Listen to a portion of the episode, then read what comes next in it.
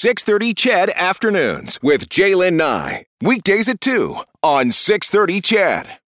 This study caught my eye and uh, wanted to dial up the person behind it. This new study shows anxiety from the pandemic has resulted in unethical behaviors in the workplace.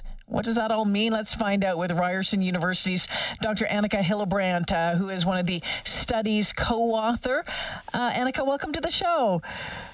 Yes, hi, thank you. All right, how did you get people to fess up to, to, to doing unethical things at work? Oh, that's a great question. Uh, by keeping things very anonymous. so our surveys were just, you know, sent out there. We told people this will not be reported to anyone. You're completely anonymous. Uh, we're separating your demographics from everything else. Nobody will find out. All right. So, but th- this research, so how, what did you originally start looking into? And, and I think it led to this, or the, went hand in hand. Yeah, so I've been studying unethical workplace behavior for, for years before the pandemic hit. Um, and then when the pandemic happened, my co-author uh, Laurie Barclay and I were very interested in, you know, how can the pandemic influence behaviors at work? And we already knew from some other literature that when people feel very anxious, they can become more focused on themselves, right? You start being more protective of yourself. You start looking for things to enhance your own interests. Um, so we had seen that, for example, before in the context of air pollution. We knew from other research that if there's lots of air pollution, people become more anxious and crime rates go up in areas with air pollution as well. So I thought, you know, maybe something like this could also happen in, in workplaces. So I, am curious to know because we know during the pandemic that a lot of folks were working from home. When we talk about workplaces, do, do, do we mean that people who were still in the office, people who were working from home, or both? Both. We did. We studied both. Uh, we had one study with only, you know, what we considered essential workers, people who had to go in every day. But we also studied it with people working from home, and it just happened across the board, really. So, what were what what did people report? What were they doing technically unethical? Mm-hmm. Yeah, they're you know, as far as workplace misconduct goes, these are relatively minor behaviors.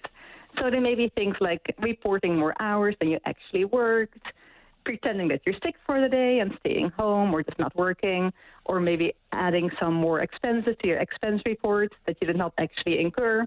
So those kind of behaviors that are, you know, that benefit the individual, but they can be quite costly for the employer, especially when lots of people engage in them. But you know, you mentioned those things. You know, reporting more work hours, pretending to be sick, maybe adding a little expense in here or there. How is that different from prior to the pandemic? I mean, to me, um, mm-hmm. you know, I think we've all heard of or uh, we've heard allegations, let's put it that way, of that happening in workplaces yes. since the end of time, the beginning of time. You are, yeah, you're absolutely right. These are very, very common behaviors, and people have always engaged in them. And it's, you know, it's not just a few people who do it; it's more lots of people doing it to a small extent. uh, but what pandemic did is really enhance these behaviors. So we see a lot more of it.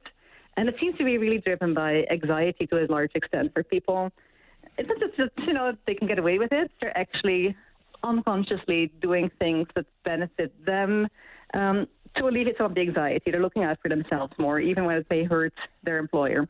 You touched on on the fact, obviously, that this can and does hurt uh, employers, the businesses mm-hmm. that these people, uh, the companies that these work for.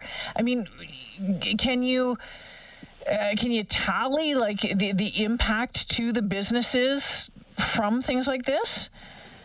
Uh, it's hard for me, for me to tell from my research. Yeah. There has been other research that has okay. looked at so you know the, the, the total amount, uh, and they're enormous amounts. I, I, um, I, can't really put a dollar amount on it, but it really adds up quite quickly. I yes. find it fascinating that you study unethical behaviors in workplaces. I think that that's a that's that's a really really interesting um, area of of study. It is very fascinating. And one thing that we're also trying to focus in, of course, is you know what can uh, organizations, companies do to yeah. overcome some of these effects, right? How can you counter these effects? And what did you find? Um, yeah, so we found what's quite interesting is that there are some really cheap um, and easy things that companies can do. So, for example, one thing companies can do is uh, send more pro social messages to their employees. These are things like telling employees that, you know, we recognize that these are very difficult times, but you're making such an impact on other people. You know, your work is really important. You're benefiting your community, you're benefiting other people um, out there.